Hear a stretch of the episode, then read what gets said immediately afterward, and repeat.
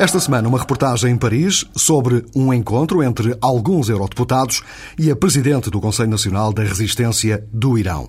E ainda, uma entrevista com um eurodeputado inglês que quer ver a Ucrânia na União Europeia. Em termos de compatibilidade, eu acho que seria mais fácil integrar a Ucrânia numa União Europeia no futuro do que a Turquia. Mas esse debate vai continuar e vai continuar. Não há nenhuma dúvida que os dois países têm boas razões por quererem fazer parte da União Europeia. E o apoio à Ucrânia, o importante é dar, digamos, um sinal de uma luz verde que não, as portas não estão fechadas na cara da Ucrânia. A seguir à entrevista, já no fecho desta emissão, a música da Ucrânia. Para já, um resumo das principais notícias que marcaram a semana que agora chega ao fim.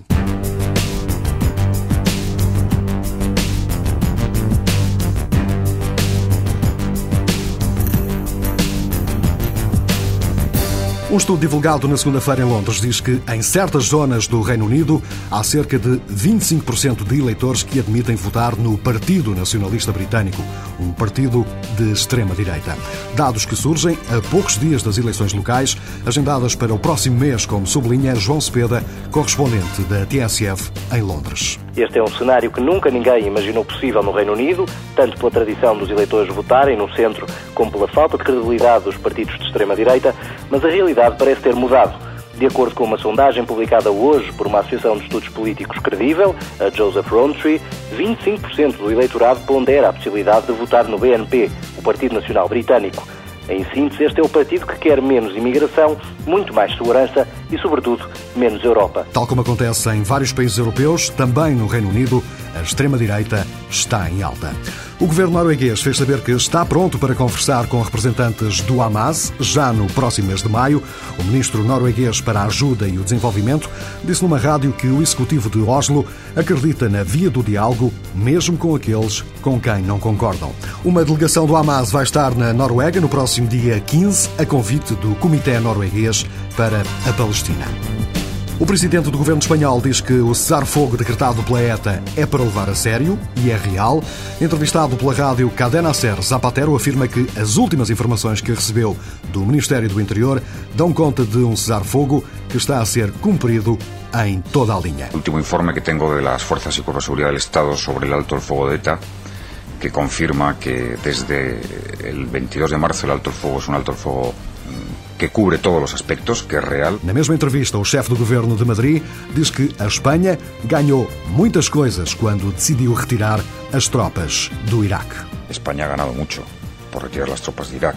Ha ganado su dignidad democrática, porque era lo que quería la ciudadanía y lo que votó. Eso no tiene precio en política. Dos, ha ganado que al día de hoy en la comunidad internacional creo que hay muy pocas voces que defiendan el balance de lo que representa la intervención en Irak.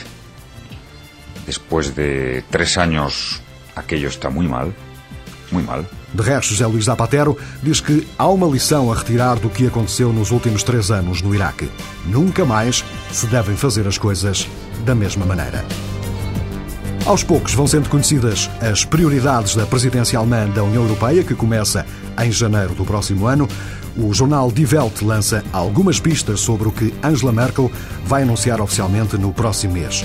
Um artigo já lido em Bona por José Belchior, correspondente da TSF. Pontos fortes da política da UE sob a presidência alemã em 2007 são a política energética, a Constituição da União Europeia e as relações da Organização de Bruxelas com os países do Cáucaso, novos vizinhos da UE, escreve o Die Welt.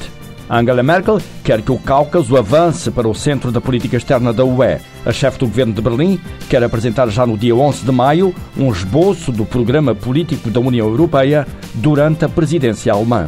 Segundo o diário alemão, Angela Merkel está decidida a dar uma última hipótese à Constituição da UE. Na sexta-feira, Angela Merkel recebeu Zapatero precisamente para acertarem agulhas sobre a política europeia. A Estónia vai ser o 15º país da União Europeia a ratificar o Tratado para a Constituição Europeia, uma decisão anunciada esta semana, mas que vai ser votada no Parlamento apenas no próximo mês. Na quinta-feira, a Gazprom levantou a voz para dizer que, se for caso disso, está pronta para fechar as torneiras do gás para os países europeus. A empresa russa não está nada satisfeita com alguns entraves levantados por países da Europa e garante que está pronta para explorar novos mercados como a China e a América do Norte. O porta-voz da Comissão Europeia afirmou, no mesmo dia, que espera que a Gazprom cumpra todos os contratos que tem com os países europeus, mas sublinha compreender que a empresa russa procure novos mercados. We expect that this company will continue to respect these commitments. At the same time, in a market which is becoming more and more global, we understand that both companies and customers are looking for diversification. A Comissão Europeia ainda há defesa perante a ameaça do gigante russo.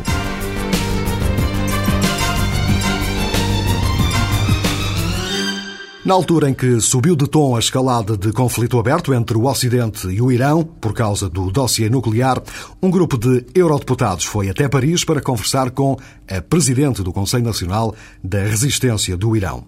Um encontro acompanhado por Sónia Gomes da Silva, correspondente da TSF, na capital francesa. Maryam Rajavi, a presidente eleita da resistência iraniana, e os Mujahedin podem brevemente vir a sair da lista de terroristas.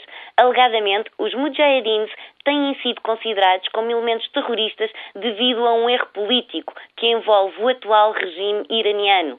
Rotulada de terrorista, sem poder sair de França, Maryam Rajavi recebeu uma delegação constituída por elementos do Parlamento Europeu e do Parlamento Belga que apoiam não só a retirada dos Mujahedin da lista de terroristas, como a visão democrática de Rajavi. A presidente da resistência iraniana afirma que, além dos mulás atualmente no poder iraniano pretenderem produzir armamento nuclear, a sobrevivência do seu regime passa pela exportação do terrorismo, do fundamentalismo e pelo domínio do Iraque. Rajavi afirma ainda que qualquer atraso na adoção de políticas que impeçam o atual regime de avançar com o projeto nuclear pode arrastar a região para uma guerra. Segundo os elementos desta delegação do Parlamento Europeu, Rajavi tem um perfil perfeito para uma eventual mudança num regime iraniano. Segundo o presidente da delegação da NATO no Parlamento Europeu, Paulo Casaca, não se exclui uma hipótese de ocorrer uma escalada no terrorismo nem de conflitos no Irão a breve prazo. Eu não conheço outro movimento político tão esclarecido, tão maduro e tão desenvolvido como o dos Mujahedin do povo do Irão. Parece-me de longe o mais esclarecido de todos e, aliás, o mais pró-ocidental, diga-se passagem, não é? E, portanto, o que há a primeira coisa a fazer é exatamente agarrar neles. Aliás, coisa que os americanos percebem. Se falar com os militares americanos estacionados no Iraque e que lá estiveram na base, todos eles dizem isto, mas é evidente, estes são os nossos grandes aliados aqui no Iraque. Então, a gente percebe, menos os burocratas do Departamento de Estado, que, de facto, estão, digamos, com os antrolhos na lógica da negociação e fizeram aquilo que nós sabemos. Portanto, eu acho que essa é a questão fundamental neste momento. Acabar com esta coisa que não tem sentido nenhum de pôr a principal oposição iraniana na lista das organizações terroristas, ver com eles e com todos os outros uma nova estratégia de alianças para fazer face ao fanatismo islâmico iraniano, que me parece de longe mais perigoso. De facto, o jihadismo não existe só no Irão, com certeza que não, mas os outros são talvez mais, não são tão perigosos como é o iraniano. Mas uma eventual alteração de regime no Irão, quer dizer, não se fará sem conflitos, sem confrontos? Bem, eu também acho que não, e tem toda a razão. Agora, o que eu acho é que a alteração de regime não tem que ser feita, não se deve procurar repetir o modelo iraquiano. De facto, o modelo iraquiano foi um fiasco completo, porque exatamente se quis, julgou que se era fácil transportar uma solução vinda do exterior, que se julgou que tinha algum apoio no interior que não tinha. Quer dizer, Chalabi não tinha 0,0% de apoio no interior do Iraque. Era um motivo de chacota geral e, aliás, serviu para arruinar a reputação dos Estados Unidos. Não pode ser assim. O que temos que fazer, para começar, é alterar completamente a posição. E repare, alterar a posição, é isso que eu lhe disse, de facto, a questão dos Mujahedin do povo, mas não é só isto. Ainda há pouco tempo, nós vimos os Estados Unidos da América e a senhora Condoleezza Rice considerar como melhor alternativa para primeiro-ministro do Iraque um membro das Brigadas Badr. Bem, as Brigadas Badr são um grupo totalmente controlado pelo regime iraniano, a 100%.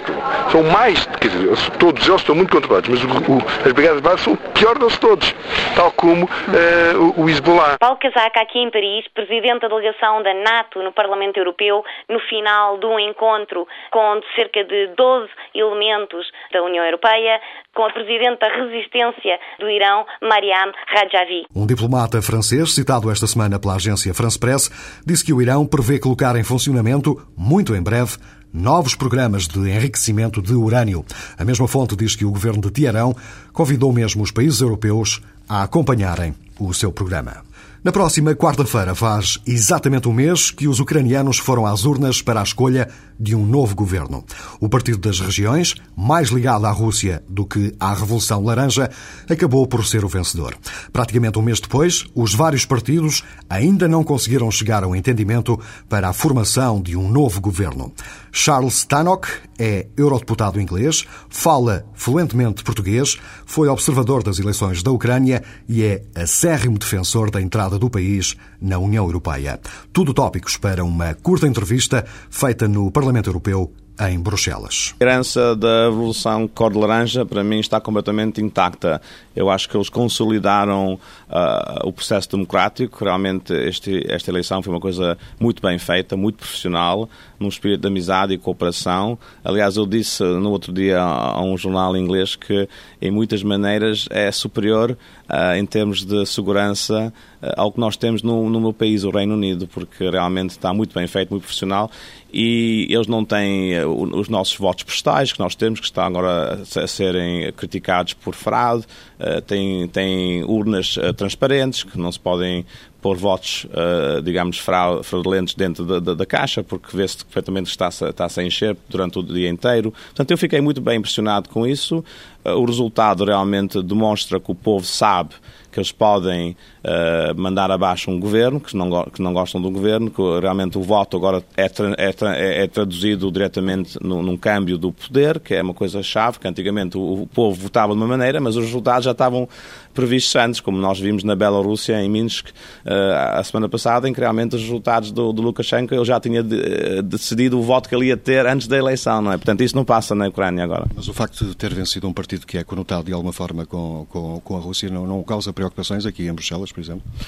O Partido das Regiões, nós tivemos entrevistas com eles são pró-europeus, eles querem integrar o país deles na União Europeia, sim, eles são mais favoráveis a boas relações com a Rússia do que o partido do Yushchenko ou da Timoshenko. Isso é normal. Eles têm o apoio deles na comunidade rusófona do leste e do sul, mas ao fim e ao cabo a Ucrânia teve séculos de integração com a Rússia. A Rússia é o grande vizinho deles. A Rússia produz e fornece a energia à Ucrânia, o gás e o petróleo. A Ucrânia depende, digamos, em termos de trânsito de gás para ganhar muito dinheiro do gás russo. Portanto, eles têm relações comerciais e políticas muito fortes com a Rússia, não podem, de todas as maneiras, negar isso ou ignorar a importância da Rússia. Portanto, boas relações com a Rússia é muito importante para a Ucrânia e também é importante para nós aqui no resto da Europa, porque, ao fim e ao cabo, também 50% do nosso gás e do nosso petróleo vem da Rússia. Não sabemos o que é que vai acontecer, mas o que é que acha que pode acontecer? Tem que haver, inevitavelmente, uma coligação? Vão ser fáceis as negociações? Vai ser um processo complicado? O que é que a gente vê que possa acontecer? É inevitável uma coligação, porque tem que ser uma combinação de três partidos. A grande questão é se a Yulia Timoshenko, que teve 23% da votação, se ela vai voltar a fazer parte do governo, ou não fazer parte, mas presidente do Conselho, aí primeiro-ministro do governo, como ela quer, ou se eles vão excluir a Yulia e ter uma coligação entre o Yushchenko da Nasha com o Yanukovych da Partido das Regiões. Os socialistas, de todas as maneiras, vão fazer parte do governo, que são 6%. Mas a questão é entre a Yulia como primeiro-ministro ou o Yanukovych.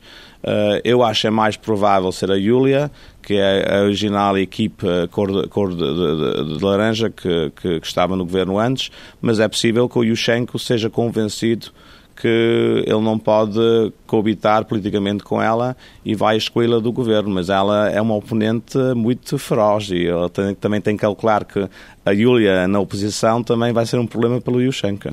Uma outra questão, e a última questão, eu sei que é um defensor acérrimo da entrada da Ucrânia na União Europeia, todos sabemos que isso não é para já, mas acha que de alguma forma ainda pode acontecer, o cenário que existe para a Turquia é 15, 20 anos, há pouco falou em 10, 15 para a Ucrânia, portanto, de alguma forma, ainda veremos a Ucrânia primeiro na União Europeia que a Turquia, na sua opinião? Na minha opinião pessoal, isso é muito possível, porque ao fim e ao cabo, quando uma pessoa vai à Ucrânia, uma pessoa vê imediatamente que está num país europeu, em termos de cultura, de história, de laços, e a população da Ucrânia está a diminuir, eles são um país que a economia está a crescer, enquanto a Turquia é um país muito grande, em que a população está a crescer de uma maneira muito grande, que vai causar muitos problemas de imigração para os nossos países, e isso agora hoje em dia, a imigração dos países islâmicos começa a ser um problema político muito forte no meu país, sobretudo, e na França, e na Holanda, na Bélgica. É um país muito pobre, a Turquia também, e claro, historicamente tem laços distintos e diferentes dos nossos. Portanto, em termos de compatibilidade, eu acho que seria mais fácil integrar a Ucrânia numa União Europeia no futuro do que a Turquia. Mas esse debate vai continuar e vai continuar. Não há nenhuma dúvida que os dois países têm boas razões por quererem fazer parte da União Europeia. E o apoio à Ucrânia, o importante é dar, digamos, um sinal de uma luz verde que não, as portas não estão fechadas na cara da Ucrânia. Portanto, se nós pudéssemos dar um sinal positivo, isso seria uma maneira de gerar e de conduzir a mais reformas políticas e económicas dentro do país e fortalecer a democracia e os direitos humanos na Ucrânia. E o sinal positivo podia ter a forma de quê? Uma mensagem muito clara dos Estados-membros da União Europeia que a União Europeia dá uma bem-vinda, que dá realmente um abraço à Ucrânia como membro potencial da União Europeia. Eu só estou a pedir que esteja o mesmo estatuto que tem a Albânia. A Albânia, como país dos Balcãs, é considerado oficialmente como um candidato potencial da União Europeia. Esse estatuto é negado à Ucrânia e, por isso, para mim, é uma injustiça. Charles Tannock, um eurodeputado inglês apostado em fazer tudo para que a Ucrânia possa entrar na União Europeia. Chegamos assim ao último andamento deste Semana Europa. Como sempre, a música. Hoje, para não destoar, continuamos na Ucrânia.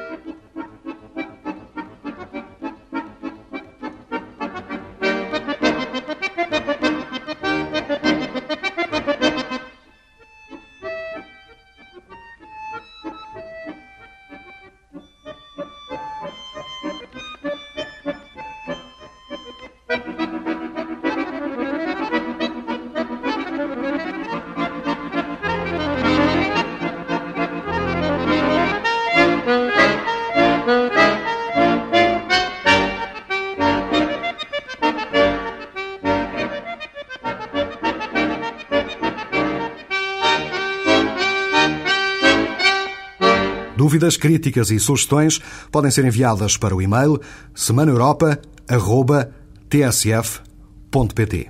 Boa tarde, até para a semana.